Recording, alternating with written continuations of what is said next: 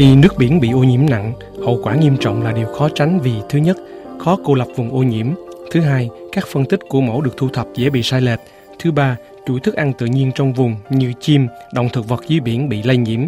Cuối cùng là ảnh hưởng đến sức khỏe của con người, nhất là ung thư. Nếu có những độc chất không thể hòa tan, quá trình luân chuyển và hậu quả có thể kéo dài đến 50 năm, theo đánh giá của một chuyên gia Pháp khi trả lời phỏng vấn RFI. Vụ cá biển chết hàng loạt ở bốn tỉnh miền Trung Việt Nam cho đến nay vẫn chưa có kết luận chính thức, dù đã sau gần một tháng.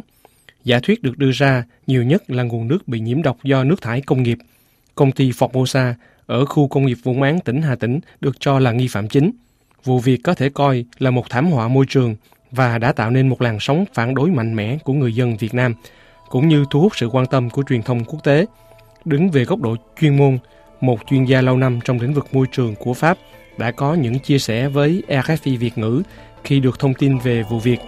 Ông John Essen, hơn 30 năm kinh nghiệm trong lĩnh vực môi trường và phát triển bền vững, hiện là chủ tịch công ty tư vấn Johansson International và đã tham gia xử lý thảm họa môi trường vụ Sando Songkha năm 1986.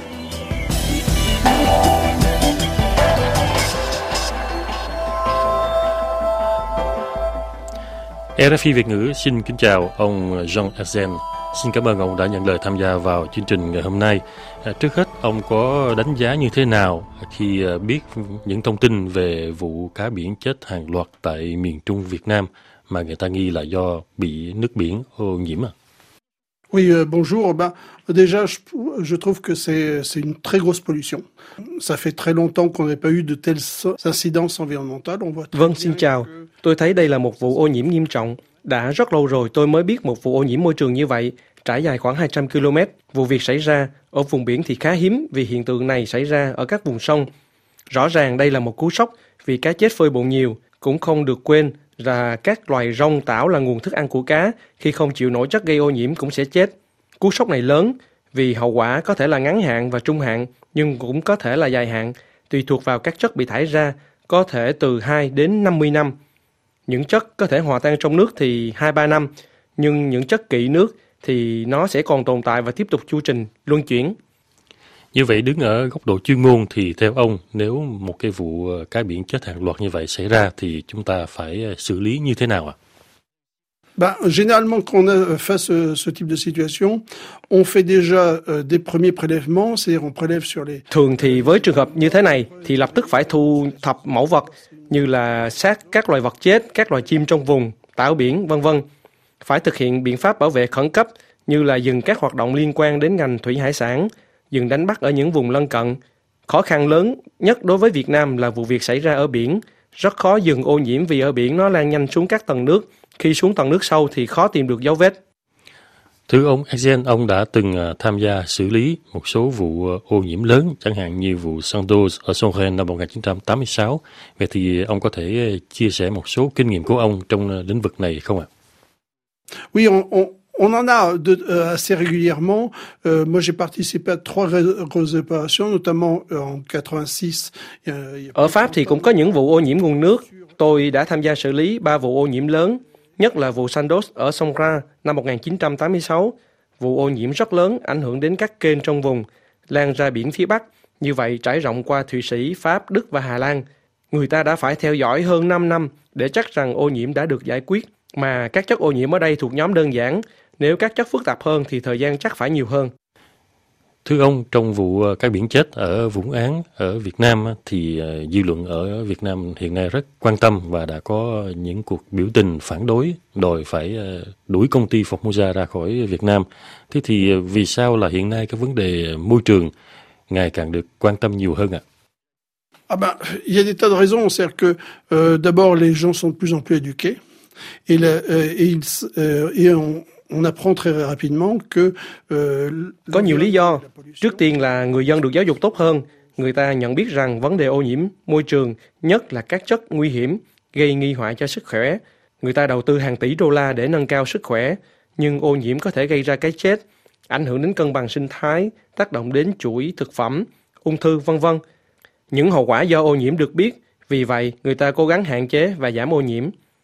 Vấn đề ô nhiễm quan trọng vì trong 50 năm qua, Chúng ta đã làm nghiên cứu rất nhiều về môi trường, vì vậy có nhiều bằng chứng khoa học.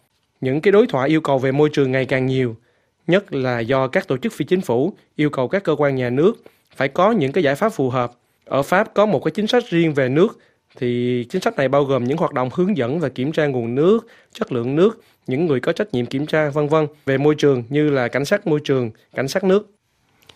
Thưa ông hiện nay thì ờ, có nhiều chủ đầu tư công nghiệp không muốn tăng chi phí về môi trường mà họ cho là tốn kém. Theo ông thì điều này nó sẽ có ảnh hưởng như thế nào ạ?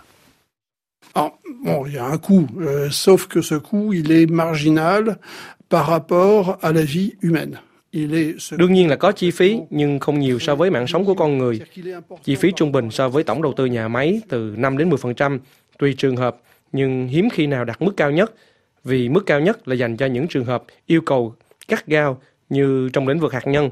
Chi phí đầu tư cho môi trường phải được tính là nếu anh không đầu tư thì anh sẽ bị mất thị phần. Các tập đoàn lớn hiện nay rất là nhạy cảm với vấn đề này nếu bị người tiêu dùng đưa vào danh sách đen. Vì vậy, còn đầu tư ngay từ đầu để tránh những thiệt hại về hình ảnh và thị phần về sau. Thưa ông, ở những nước đang phát triển như là Pháp chẳng hạn thì việc bảo vệ môi trường đang được đặt lên hàng ưu tiên.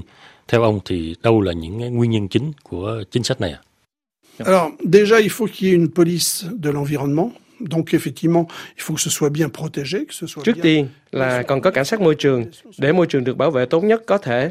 Đó là về phía chính phủ, nhưng quan trọng hơn vẫn là hành động của người dân Cụ thể là các hoạt động ở quy mô địa phương của các cái hội đoàn độc lập như hội những người đánh cá, hội những người đi săn vân vân, cũng như các tổ chức phi chính phủ vì các tổ chức này có chuyên môn để thúc đẩy à, việc bảo vệ môi trường, cũng cần sự bổ sung của giới công nghiệp vì có những công ty chuyên xử lý và làm giảm ô nhiễm.